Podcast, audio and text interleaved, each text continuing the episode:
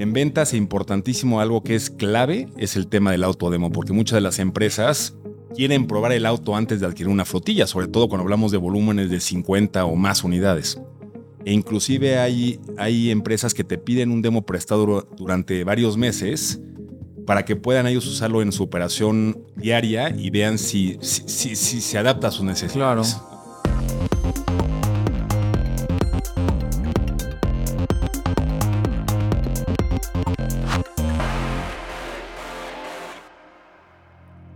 Hola, ¿qué tal? Soy Robert Castillo, trainer en Global Academy, y te doy la bienvenida a otro episodio de Más allá del aula, donde construimos un espacio para ampliar el conocimiento, llevarlo a otro nivel. El día de hoy tengo un gran invitado de la marca Volkswagen Vehículos Comerciales. Hablaremos de electromovilidad, pero en otro segmento, en el de los grandes. Te invito a escucharlo. Pues muy buenas tardes, ya estamos por acá, otro episodio bastante interesante, un invitadazo especial. Así es que antes de que yo lo presente, ahora un poco diferente, voy con la primera pregunta. ¿Quién es Carlos Culebro desde, desde tu perspectiva? Eh, gracias Roberto y antes que nada, muchas gracias por la invitación a ti y a todo el Global Academy para participar en este espacio. Eh, estoy muy contento de estar con ustedes el día de hoy y aprovecho también para saludar a todos los que nos escuchan. Bueno, yo tengo 42 años, estoy casado, tengo dos hijos, una niña de 14 y un niño de 12. Eh, llevo en el grupo Volkswagen 17 años ya. Vale. Y tomé la responsabilidad de director de la marca de Volkswagen Vehículos Comerciales en octubre del año pasado. Entonces, iniciando apenas este gran reto y muy contento de estar en esta gran marca. Excelente, Carlos. Muchísimas gracias. Primera vez que estás con nosotros y con un super tema porque pues ya sabes, todo lo que viene últimamente es temas eléctricos, electromovilidad. Entonces, pues fíjate que cuando yo me enteré, cuando empezó a sonar este tema, eh, me generó también muchísima curiosidad porque estamos hablando de otro segmento, ¿no? O sea, el segmento de los grandes. Exactamente. Y entonces, pues bueno, eh, justamente en el episodio de hoy me gustaría saber, Carlos, ya desde obviamente la perspectiva, cómo va a llegar E-Crafter a México. Sí, bueno, fíjate, mi querido Roberto, que es una historia bastante interesante. Eh, yo aún no estaba en la marca en aquel entonces cuando inició el proyecto. Sin embargo, te puedo comentar que fue una historia de muchos eh, retos, muchas complejidades, pero al final de cuentas es un caso de éxito. Eh, alrededor del 2017 se lanzó el eCrafter para el mercado europeo y no estaba contemplado para México. Sin embargo, el principal cliente flotillero a nivel global, que por cierto es el más importante para nosotros, se acercó con la marca Sí. para conocer qué podríamos ofrecerles en temas de electromovilidad para el futuro cercano. Esto porque obviamente están trabajando en una estrategia de sustentabilidad y lo que buscan es ir incrementando el porcentaje de autos eléctricos dentro de su flota. Entonces, por la importancia del cliente, Alemania o Casa Matriz autorizó que se hicieran las pruebas necesarias en México para ver si podría liberar el producto. La gran ventaja es que sí fue posible liberar el producto y se pudo vender la primera flota a este importante cliente. Eh, posteriormente, y debido a la demanda que hay de otras empresas en México de, de autos eléctricos, Sí. eh, pudimos negociar un volumen limitado para el mercado mexicano, el cual estaremos empezando a comercializar en los próximos meses. Eh, estamos muy contentos, la verdad, mi querido Robert, porque somos el único mercado fuera de Europa en ofrecer el e-crafter. Están rebasando por la derecha, ¿eh, Carlos? ¿Por qué? ¿Quién es? No, no, no, es que me parece importantísimo que, que la marca se aventure este, en un país en donde todavía está arrancando. Exactamente. ¿eh? sí. Y resulta, eh, o puede resultar, un, un gran reto, como bien lo mencionaste. Pero, pero la verdad es que este, me parece que lleva muy bien, ha sonado muy bien. Y entonces, Carlos, dado, dado a esto que nos acabas de comentar, ¿cuál es la estrategia entonces para, para vender eCrafter en el mercado mexicano? Ok, eh, fíjate que el proceso de ventas de un auto eléctrico tiene algunas diferencias que un auto de combustión interna. Entonces mi equipo y un servidor desarrollamos una estrategia enfocada específicamente en eCrafter Sí. y considerando todas las partes involucradas, digamos, dentro del proceso de venta, que son básicamente precio, nación y producto, Ok. marketing, ventas y postventa o one after sales. Entonces, dentro de esta estrategia 360, Sí. definimos acciones muy claras de lo que podríamos hacer para lograr nuestras metas. Te voy a dar algunos ejemplos. En el caso de marketing, eh, creamos un eh, marketing box que tiene contenido de marketing para los concesionarios para que ellos puedan hacer comunicación en sus plazas. Ok. También importantísimo, estaremos eh, presentes en varios eventos en el resto del año. Por ejemplo, en octubre tendremos en una pista de prueba de manejo en México Órale. tendremos ah, un evento en donde invitaremos a concesionarios, clientes potenciales y prensa. ¿no? Necesitamos hacer ruido dentro del mercado mexicano. Sí, claro. Y en noviembre también participaremos en la, eh, en la Expo Transporte en Guadalajara, Ok. que es, un, es organizada por la AMPACT y es la, la feria más grande del continente. Otro, otra cosa que pudimos hacer con el área de precio, producto y planación es que pudimos lograr convencer a Casa Matriz de mantener el mismo precio en el año modelo 2023 que al año modelo 2022. Digo, a pesar de la inflación y que tuvimos que incrementar los precios en el resto de la gama. Y también logramos conseguir la autorización de Casa de Matriz de poder convertir el e-crafter que viene para carga Sí. que se pueda hacer el proceso de conversión e instalación de asientos para hacerlo pasajeros. Esto con el fin de poder buscar clientes potenciales, por ejemplo, en transporte de ejecutivo, transporte para turistas. Sí. En ventas, importantísimo, algo que es clave es el tema del autodemo, porque muchas de las empresas quieren probar el auto antes de adquirir una flotilla, sobre todo cuando hablamos de volúmenes de 50 o más unidades. E inclusive hay, hay empresas que te piden un demo prestado dur- durante varios meses para que puedan ellos usarlo en su operación diaria y vean si, si, si- si se adapta a sus necesidades. Claro. ¿no? Lanzamos un bono para vendedores y también en conjunto con ustedes, de hecho con Global Academy, creamos un curso eh, de producto y técnico para asesores de venta y servicio. Y finalmente en el área de One After Sales o postventa eh, tenemos una oferta muy agresiva ya que el auto incluye dos años de garantía, la batería incluye ocho años de garantía o 160 mil kilómetros y también incluye los primeros cuatro servicios de mantenimiento. Entonces, esa es una estrategia. Tendremos que ir viendo cómo funciona y hacer las adaptaciones necesarias si fuese necesario eh, durante el camino. Veo que en esta estrategia han estado como rompiendo esquemas desde la parte del precio que me comentas, la parte de la garantía.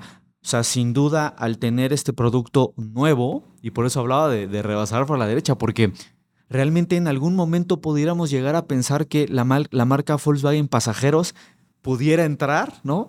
Y sorprendió vehículos comerciales entrando de inmediato con, con eCrafter en el mercado mexicano donde algunos pudiéramos decir, pues no sabemos si estamos preparados o no, pero llegó el producto. Entonces, grandes retos que tenemos eh, con esta marca y con la estrategia que traes. Y justamente ahí, ahí, Carlos, ¿cuál desde tu perspectiva van a ser los principales retos para el producto en... eh, pues como proyecto más que nada, porque tecnología nueva, me imagino que no solamente en la parte de ventas, y ahorita lo comentabas, ¿no? Generar argumentos o beneficios de venta para este nuevo proyecto, pero también en la parte de postventa sin duda va a haber Claro. grandes retos. No, retos hemos tenido muchos, para ser sincero. Eh, si me preguntaras, preguntaras cuáles son los principales, Sí.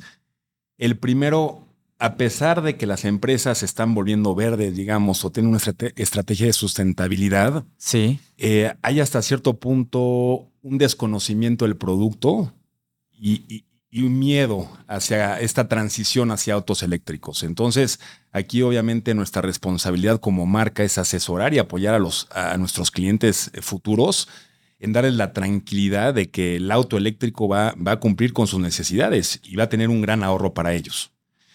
Em, el segundo reto diría yo que es el tema de precio. Em. Un auto eléctrico vale aproximadamente el doble, un poco más del doble que un auto diésel. Entonces, independientemente de que las empresas tengan bandas definidas o presupuestos definidos eh, y que han estado ajustando debido a este, a este precio mayor de autos eléctricos, sí, pues también es, es, es un reto para cerrar una operación por la inversión que tienen que hacer para comprar un, un auto eléctrico. Y el tercero, yo diría que es todo el cambio de chip, digamos, de la red de concesionarios. Eh, hemos estado acostumbrados siempre a vender autos a combustión interna y es, es, es, un proceso completamente distinto, desde la capacitación de los asesores, cómo se vende, cómo se arregla, el tema de riesgos de estar metiendo la mano en la batería, etc. etc. Entonces, toda esta estrategia y todo este cambio tiene que ser en todos los niveles, si no, no lograremos vender estas unidades. Claro, inclusive como clientes, ¿eh? recuerdo que en episodios anteriores, por ejemplo, hablamos de Seat por decir algo, ¿no? Yo como buen motorista, ¿no? Eh, hablaba de que justamente esa parte de migrarte del motor a combustión a la parte eléctrica como cliente, conductor, eh, también representa un reto. Desde conocer esa tecnología, adaptarla y hacerla parte de, ti, ¿no? Porque los torques son diferentes, o sea, toda la experiencia cambia. Entonces, sin duda, así como planteas estos retos para la marca, este, creo que esos nos los traemos también hasta los propios conductores, ¿no? Entonces, sí, sin duda, creo que, creo que es un hito que, está ocurriendo ya y, qué gustazo con vehículos comerciales. Y Gracias. ¿cuáles eh, dirías, Carlos, que son, cómo podrías retratar esa fotografía de las principales ventajas, beneficios, traducirlo en beneficios directos de, de eCrafter para, como producto, ¿no? ¿Cómo, lo retratarías? Eh, fíjate que el, auto comercial es distinto al de pasajeros, porque cuando se diseña un auto e-crafter que es para entregas de última milla, se tienen, podríamos decir, dos perfiles de clientes. Por un lado, la empresa busca algunos beneficios, como son la economía, el rango, el precio, la seguridad, etcétera. Pero por el otro lado tienes al operador o el usuario que pasa gran parte de su día dentro del auto. Sí. Y para él tienes que darle comodidad, confort en el manejo, también seguridad, obviamente. O sea, que, el auto le ayude a hacer su trabajo diario, por, por decirlo así. Entonces, eh, eh, el eCrafter cubre muy bien las necesidades de estos, digamos, perfiles de cliente, porque para la empresa, em, por ejemplo, el tiempo de carga de eCrafter es muy bajo. Si tú lo conectas o lo cargas a través de directa, se carga en alrededor de 45 minutos. Solamente, que es bastante rápido. Sí. Y en, en alterna, en carga alterna, se carga alrededor de 5 horas 20. Lo cual es mejor que nuestro principal competidor y por mucho.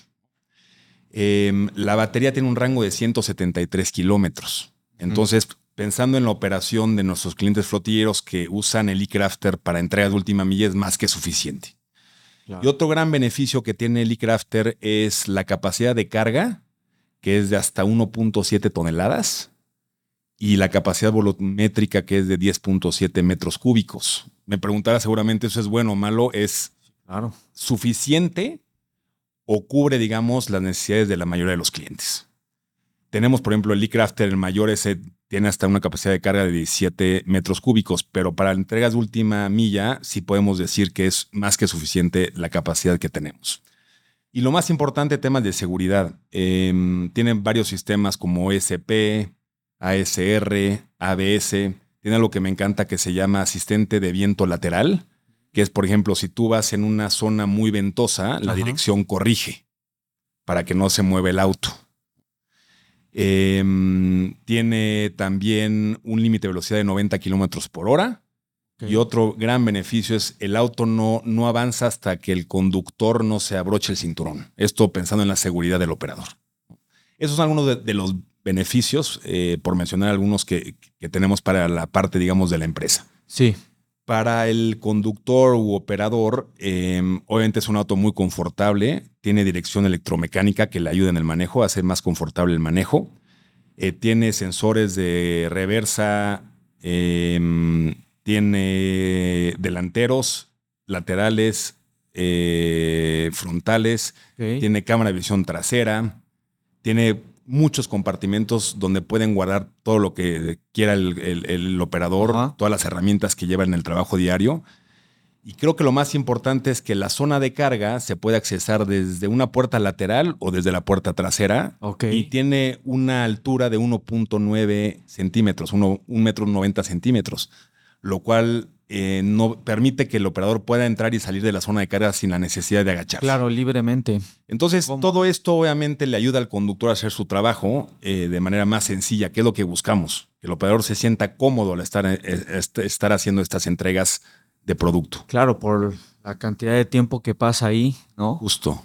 Súper cómodo y seguro, entonces. Sí, cómodo y pues, seguro. Pues viene bastante, con bastante testosterona, ¿eh? Exactamente. Muy bien, se escucha muy bien. Este, nos encantaría después tener la oportunidad de manejarlo porque ser toda una experiencia. Sí, ya, ya tuve la oportunidad de manejarla y también no te conté, Roberto, que es de una velocidad. Entonces también es muy sencillo manejarla. Tiene un torque de 290 Newton metro que te da un arranque perfecto. Entonces la verdad es que es un auto que cumple con todas las necesidades en el segmento de entregas de última milla.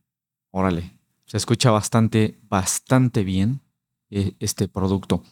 Carlos, mm, ¿cómo visualizas entonces la estrategia, ya hablando en términos de electromovilidad, para la marca vehículos comerciales, para este producto, pero ya de cara al futuro. Ya sabes que con todo esto de inteligencia artificial, todas las nuevas tecnologías que están entrando en el, en el ramo automotriz, electromovilidad, que pues sabemos y lo estamos ya viviendo, ya no nos van a tener que contar porque nos está pasando ya. ¿Cómo, cómo visualizas? ¿Cuál es tu visión eh, hacia el futuro? Sí, eh, déjate, te cuento que ah, en, este momento la marca a nivel global está pasando por un periodo, digamos, de reinvención total y de evolución.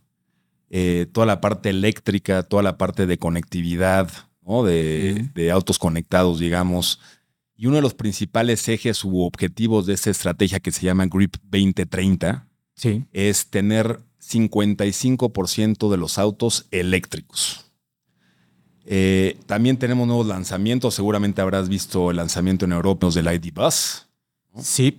Y tenemos otro par de proyectos que todavía no puedo mencionar o dar detalle, pero para México los nuevos modelos eléctricos estarán llegando mucho antes del 2030. Entonces, la verdad, estamos muy emocionados de lo que viene. Obviamente tenemos que hacer muchos cambios, trabajar mucho.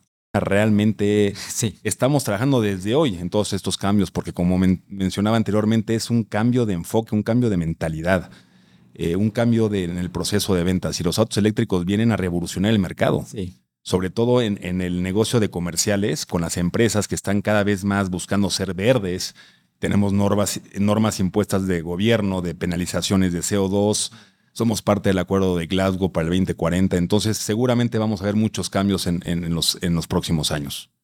Excelente. A ver, ayúdame a despejar una duda que tengo, porque no sé si de plano ha sido que, he estado muy inmerso en todo esto, en todo este tema de electromovilidad, pero el otro día me pareció ver un ID Voz por aquí. Lo aluciné, lo soñé. No, no lo soñaste, Robert. Así estuvo acá. Fue un ID Bus prestado del mercado norteamericano para un evento que hubo acá. Sí, sí, sí, sí. Me, llamó muchísimo la atención porque recuerdo que justamente veníamos ahí en el corredor y lo vi pasar y Amarillo. Eh, ajá. No, no, qué, qué cosa. ¿eh? Sí, qué cosa. O sea, digo, lo ves en videos, lo ves en fichas técnicas, pero lo vi pasar y dije, no. O sea, ya y ya están aquí o cómo. Fue solamente para un evento. No, pero es. Eh, no, sé cómo escribirlo, pero es como alucinante porque ya nos toca vivir la tecnología y bueno, pues el diseño de ID Voz está que no te la acaba. ¿Y sabías que lo diseñó un mexicano? No. Sí, no, no, no. Un mexicano diseñó el ID Bus. Y tú tuve la oportunidad de manejarlo en Dinamarca el año pasado. La verdad es que sí, como dicen el eslogan y la publicidad, es que saca sonrisas. Vas manejando en la calle, la gente te voltea a ver, te saluda, a los niños te sonríen. E, e, es un auto de otro nivel. La verdad es que cumple con toda la parte, digamos, de comodidad, todos los temas de seguridad, obviamente, pero también el manejarlo es muy divertido. Por eso te digo que parece muy aventurado, ¿no? Que, o, yo, al menos yo no me lo esperaba que, que la marca Volkswagen Vehículos Comerciales entrara así de rápido, ¿no? Y tan contundente. Se me ha hecho eh, increíble. Te, agradezco. Sí, originalmente, como decía al inicio, no estaba planeado México para el e-Crafter, pero bueno, por la importancia de este cliente, sí pudimos importarlo y la verdad es que ha sido todo un éxito. Y ahora lo que estamos haciendo es prospectar a otras empresas que están interesadas en el tema de electromovilidad, empresas grandes, ¿no? Porque sí es, sí es interesante conocer las estrategias que tienen ellos de electrificación de su flota. Y hay empresas que vienen con, con, con estrategias muy agresivas de incremento de autos eléctricos. Entonces hay que estar presentes, hay que asesorar al cliente, hay que prestar el demo, hay que apoyarlos, ¿no? Y a través de nuestra red de concesionarios tenemos 64 puntos de venta y este, poco a poco estaremos obviamente eh, incrementando la capacitación por tema de, de capacidad Sí. y estaremos certificando a más concesionarios a poder vender e-crafter. Sí, claro, porque bueno, cada uno tiene su, su segmento, ¿no? Digo, yo veía eCrafter, nos platicaste ahorita de eCrafter, visualizo ya el segmento de entregas última milla, etcétera. Pero también, te digo, veía yo ID Boss y es un vehículo que hasta uno mismo dice, ay, ay, ay. O sea, la verdad, pues trae el ADN. Los invitamos a buscar videos ahí en YouTube, a buscar información. Hay mucha información también en Instagram. Y pues ah, no niega la cruz de su parroquia. Exacto. Y pues cualquier fan de la marca voltea, lo ve y lo quiere. Lo quiere. Entonces, eh, quiero felicitarte porque me parece que ha sido un trabajo espectacular el que están haciendo. No, Están acercando estos autos eh, cada vez más rápido, cada vez más fuerte, pero creo yo con pasos fuertes también. ¿no? Ahí vamos poco a poco aprendiendo también sobre el camino y, y agradecer también al equipo de vehículos comerciales que lograron este gran éxito. Em, tenemos muchos cambios, muchos nuevos proyectos eh, y estamos muy emocionados con el futuro, para serte Sí, sincero. Sí, eh, a todos los niveles, Carlos. Lo veíamos nosotros a nivel de sistemas de, de ventas, sistemas de postventa, a nivel de entrenamiento. Cambia mucho el ahora cómo vas a vender, tú lo mencionabas, cómo vas a reparar. Para todos, sin duda, es un gran reto. Es un gran reto. ¿Con qué te quieres despedir, Carlos? La mayoría que nos escuchan es la red de concesionarios. ¿Qué les quieres decir? Solamente agradecerles eh, nuevamente al Global Academy y a ti, mi querido Robert, la invitación a este espacio. A todos nuestros queridos concesionarios, un fuerte abrazo. Gracias por el prof- profesionalismo, el compromiso con la marca y a todos los colegas de la NSO, también de áreas dentro de Volkswagen de México que nos apoyan a lograr nuestros, nuestras metas, porque esto es trabajo en equipo al final de cuentas. Eh, si no pudiéramos lograr lo que, lo que planeamos si no fuera por el apoyo de todas las áreas, Sí. que son muchas, Sí, involucradas eh, con la marca y que son al final de cuentas las consideramos como parte de la misma. muy bien. Pues compromiso después para la ID Boss, ¿no? Cuando llegue nos damos una vuelta y también ponemos uno aquí en el showroom con mucho Sí, gusto. sí, sí, estaría padre. Sí, claro. Ya estamos esperando también eso. Venga. Muchísimas felicidades, Carlos. Gracias y gracias por la invitación nuevamente. Para todos nos vemos. Muchas gracias por estar aquí. No se pierdan próximo episodio en Global Academy, más allá del aula.